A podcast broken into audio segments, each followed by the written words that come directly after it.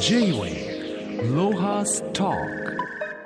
今週のゲストは株式会社メンタルヘルステクノロジーズ代表取締役利根慎之介さんです。よろしくお願いします。よろしくお願いいたします。利根さんは1979年神奈川県生まれ明治大学政治経済学部を卒業後コンサルティング会社証券会社環境エネルギー投資会社などを経て2011年にメンタルヘルステクノロジーズ2016年に株式会社アベニールを設立しメンタルヘルスケアに関するさまざまなサービスを提供していらっしゃいますと。えー、まずあの利根さんが代表を務める会社メンタルヘルステクノロジーズとアベニールそれぞれの事業内容をちょっと簡単にご紹介いただけますか？あありがとうございます。えっと当社のサービスはですねあの企業向けにあのメンタルヘルスケアのサービスを提供しております。中核となるサービスは産業医クラウドというオンライン型の、まあ、産業医やあの保健師という、まあ、ナースですねいうそういった、えー、サービスとですねあとはメンタルヘルスといってもいろんな考え方があるんですけども、まあ、そこを予防するようなプロダクトでしたりあとは健康管理に関するえー、情報整理って結構大変なんですけどもそういったものを効率化するそのようなサービスを企業向けに提供しております。あのちょっと普通の人はよく分かってないと思うけど産業医っていうのはさあれだよね50人ぐらい会社いたら雇わなきゃいけないんでね。おっしゃる通りです。はい、ででもあなたがお書きになった本読むとさ産業医の捉まえ方ってみんな分かってないじゃん。おっしゃる通りですね。そそれちょっと教えていただけますかね？産業医さんっていうのはどういう仕事なのか。はい、もそもそも産業医というのはまあ医師日本の医師が、まあ、日本医師会さんとかのえー、免許というかそういった資格を取得していて、まあ、産業医っていうふうに名乗ってる先生方がえー、ほぼ全てなんですけども大体日本にお医者さんで30万人ぐらいいるドクターのうち10万人ぐらいは持ってる資格なので皆さんやっぱり健常でやってるというのが 実態だったりするんですけどもじゃあそもそも産業医って何かっていうと診断はしないあの健康に関するアドバイス診療はしないというのが基本的な産業医の役割になるのであのそういったじゃあアドバイスって何かというとまあえ、社員さんだったらこうだいぶ気分も悪そうなのでこういった病院行った方がいいんじゃないですかとかあとこういったあの予防のやり方がありますよっていうようなアドバイスだったりそれは個人に対してですね。あとは組織に対しても、まあ、今の会社の状態例えば雰囲気が良くないみたいな時に こういった形で改善した方がいいんじゃないですかっていう形のやっぱ判断やアドバイスをするようなお仕事なんですけどもあんまりあの馴染みがないかもしれません。まあ、僕のあの産業医の捉まえ方ってさ実は娘が産業医なんだけどそうそうなんですねあれだよねヒッピードクターだよねあの医者の中で一番自由なさ、はい、生き方を選んでる 医者が産業医かなと思うんだけど。あ少し前まではおっしゃるイメージ通りだったと思うんですけどもかなり今は産業医も専門性を求められてきていてプラス社会性もかなり求められてきていて。なのであの我々毎年毎月100件以上お問い合わせいただいたり直近で百数十件ぐらいこう商談数があるんですけどもその8割以上はそもそも産業医を交代したいというなるほど、はい、そういうニーズが8割以上です。J-Way ロハスト利根さんが考えるね、その企業、まあ企業側のお手伝いのお仕事だということで、はい、その健康経営っていうのをよく聞くんだけど、はい。はい、えー、健康経営ってさなんか経産省が言ってるみたいだけどどういうことなんですかねこれ。まあまあ、働く社員を健康にすれば業績も上がるよねっていう、まあ、僕なりに一言で言うと、まあ、どうやって気持ちよく働いてもらうか という一言に尽きるんじゃないかなというふうに考えていてそこが今あのなかなか難しい環境になってきてるのでそこをしっかりやっていこうというのが健康経営かなと思ってます。あれですかあの会社にとっても、まあ、例えば今脱炭素とかね、はい、株価に影響するじゃないですか、はい、やっぱり社員の健康もちゃんと留意しないと要するに経営の持続性にあの差し障りがありありますよとかそういうことでいいんですか？捉まえ方全くおっしゃる通りだと思ってまして日本だと SDGs の方が有名ですけどグローバルでは ESG の方の、まあ、環境とソーシャルとガバナンスこれはソーシャルとガバナンスの話になってくるかなというふうに考えてます。J-Way ロハスト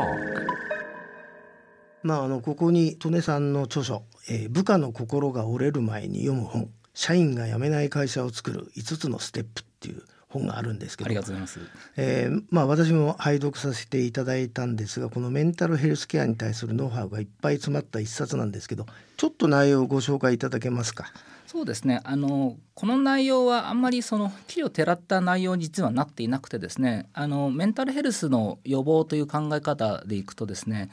あの厚生労働省も推奨してるすごいマイナーな考え方なんですけども4つのケアという、えー、そういったあの予防の考え方があるんですね。何を言ってるかというと4つと言いながら2つになるんですけどもストレスマネジメントをしっかり覚えましょうという話と環境整備をしましょうというのをこの対極的に2つに分かれてるんですけどもそれをまあ解説してる内容になります。まあ、あの副題にこの社員が、えー、辞めない会社を作るって書いてあるんですけどもあの実際利根さんは80人の会社を経営なさっててじゃあ今まで社員は辞めてないんですか？いやめっちゃ辞めてますよ。それ。は それはゼロには無理ですよ。まあ、あの昔からそのストレスストレスって言葉はねもう巷にあふれまくってんですけど、まあ、曽根さんのこう経験それからまあ、えー、今までのお仕事の中でストレスの起因というのは現代においては何なんですかね一番は。一番はですねあの僕一言で言うと期待値ギャップだというふうに考えていてですねあの何のこと言ってるかというと、まあ、都内でですねそれこそタクシーはすぐ捕まるんですけども例えば急いでる時にすぐ捕まらなかったらあのとてもストレスじゃないですか。これが僕のあの奥さんは沖縄出身でよく沖縄に行くんですけども沖縄でタクシーが捕まんなくてもまあそんなもんかって 思うんじゃないですか。まあ、というようになんかあの期待しちゃってるんですねあの暗示的に。そこのギャップがある時にやっぱりストレスを感じるんじゃないかなというふうに思っていて、まあ、それは仕事においても同じようなことが発生してるかなというふうに思います。J-Way ロハスター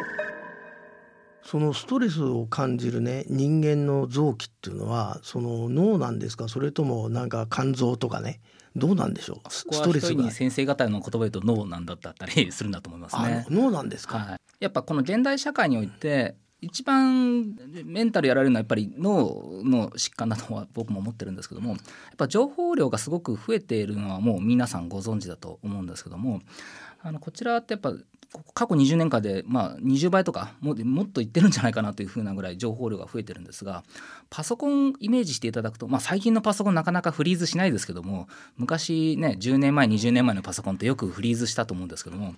情報量が多いと、まあ、中にはフリーズしてしまうパソコンがあるように中にはフリーズしてしまう脳もあると。それが数パーセントぐらい発生するもんだというふうに捉えていただけばなというのを、まあ、ある精神科の先生が言っててですねすごく腑に落ちた考え方だなというふうに思ってます。あれですか？要するに普通は IT 化によってあの我々は便利になってねあの生きやすくなって自分の時間を獲得するような社会を目指してんだって言われてますけど、はい、逆なんですか？逆のようですね。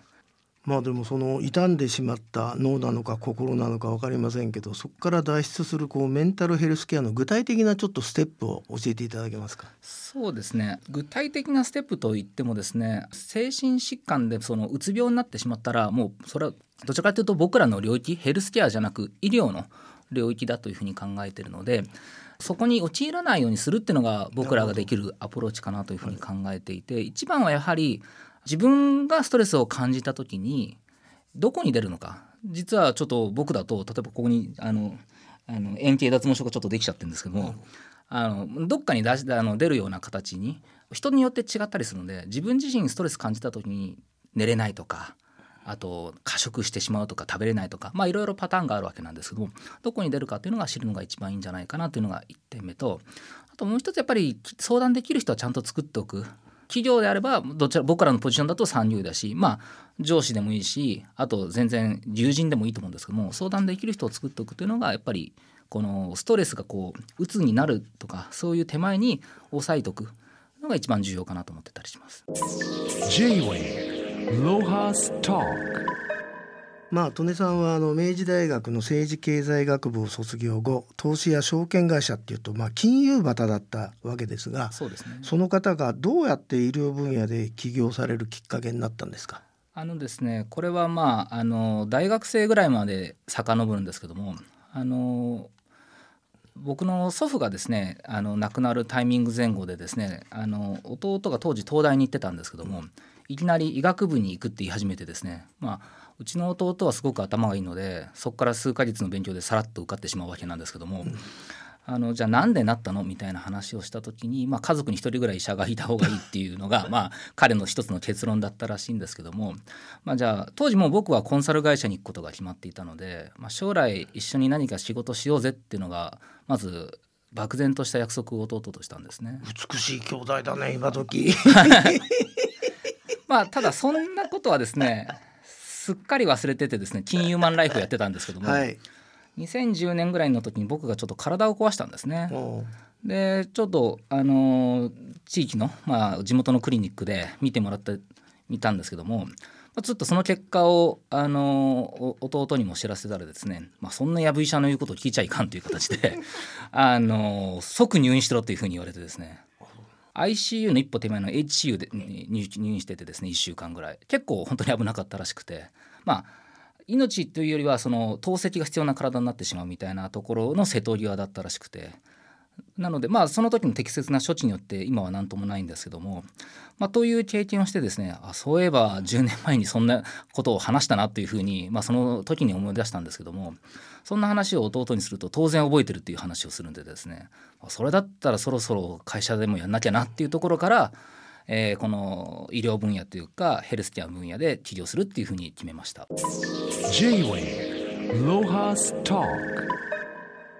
まあ、あの現在利根さんの会社ではメンタルヘルスケアのためにあの具体的などんなサービスが用意されてるんでしょう？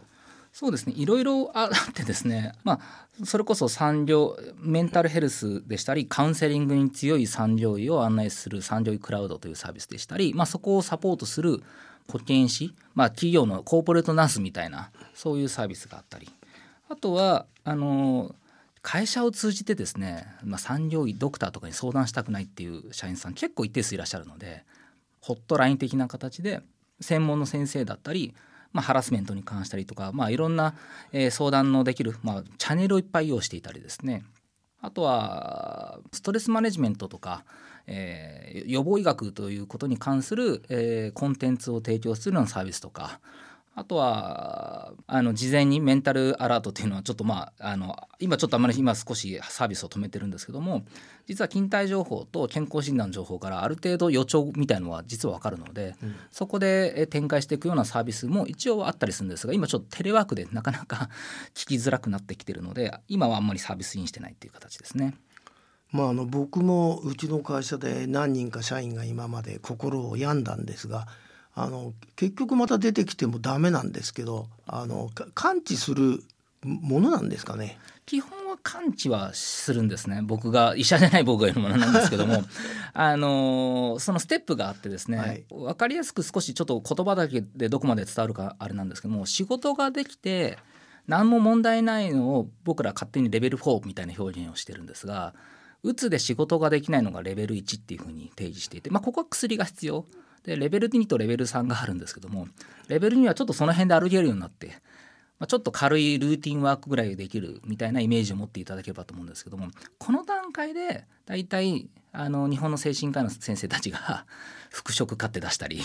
もしくはレベル3だとあの体調が不安定で元の仕事ができるようになってるんですけども週1と休んじゃうとか週1回欠勤しちゃうとあの遅刻しちゃうとかっていうレベル体調が不安定状態で、まあ、この段階でもまあ復職させその後面倒見な企業だよねっていう先生方も実は勝手に思ってるのでここにすごく期待値ギャップがそれこそあるわけですね。企業と先生と社員なので、まあ、ここの整合性をどう保つかっていうのは非常に重要なのでここを整理すると一応はあの高い確率で社会復帰というか治るんではないかなというふうに我々考えています。まあ、あの随分いろんな大手の会社もまた小さい会社とも契約なさってるみたいですけど最初の問診っていうのかな？会社の問診はどうやって入るんですか？あどうやってというかまあとりあえず我々の方にお問い合わせいただく会社さんは何かしら課題がある会社さんになるので、まあ、一人に言うと休職されてる人数って何人年間発生してますかってもうダイレクトに聞いてしまいますと。なるほど。そこから入るんだ。はい。あのまあ、100人200人ぐらいの会社ですと1人か2人いたかなぐらいな形でいや正確な数字を で教えてくださいと。で1%ぐらいは100人を超えると発生しうりますと。1%より多いようであれば適正に運用されてないので、うん、あのそのあたりは一旦あの、えー、どういうふうに今現状になってるかというのを聞かせてくださいって話になるんですけどもたまに本当に3%とか5%数千人の会社でもそういった環境の会社実はあってですねそこに対してはもう少しちゃんと踏み込んで対策しないともうずっとそのままですよって話はさせていただくんですけども。あの世の中ではブラック企業って言葉があるじゃないですか。あります。はい、そそれって本当にブラックなんですかね？ブラックがえっと正確に定義っていうのはあの時代時代によって変わっていくと思ってるんですけども、僕は逆に言うと今後ホワイト化していく会社じゃないと残念ながら今度若い人が採用できなくなってくるというのはもう間違いないので。このメンタルヘルスも企業が対応すべきホワイト化、まあ、今ジェンダーギャップとか、まあ、あと ESG とかそういった話ももちろんあると思うんですけどもこういったここ社員のことをしっかり考える会社なんだよというメッセージをそして実行を伴ってないといろいろネットで書かれたりとかも含めてですね、えー、噂話が蔓延してしまうとやっぱり若い人が取れなくなるというところループに入ってしまうのでぱ企業として対策しなきゃいけないんじゃないかなと思ってます。でもあれですよね。人ってもともとそんな働くように脳の構造できてないんで遊ぶようにできてるんで あの楽しい会社でしか勤めは続かないと僕は思うんですけどそうでもないんですか？いやなのであのー最初の健康経営とかそういった話に戻るんですけどもどうやって気持ちよく働いてもらうかというあの問いに対して企業がもう向き合わなきゃいけない時代に入っているというふうに僕は考えてます。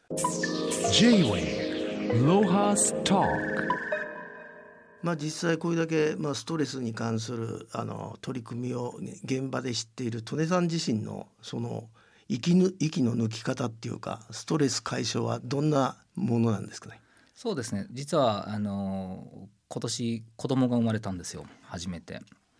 あの今日もやってたんですけども朝子供と散歩してます。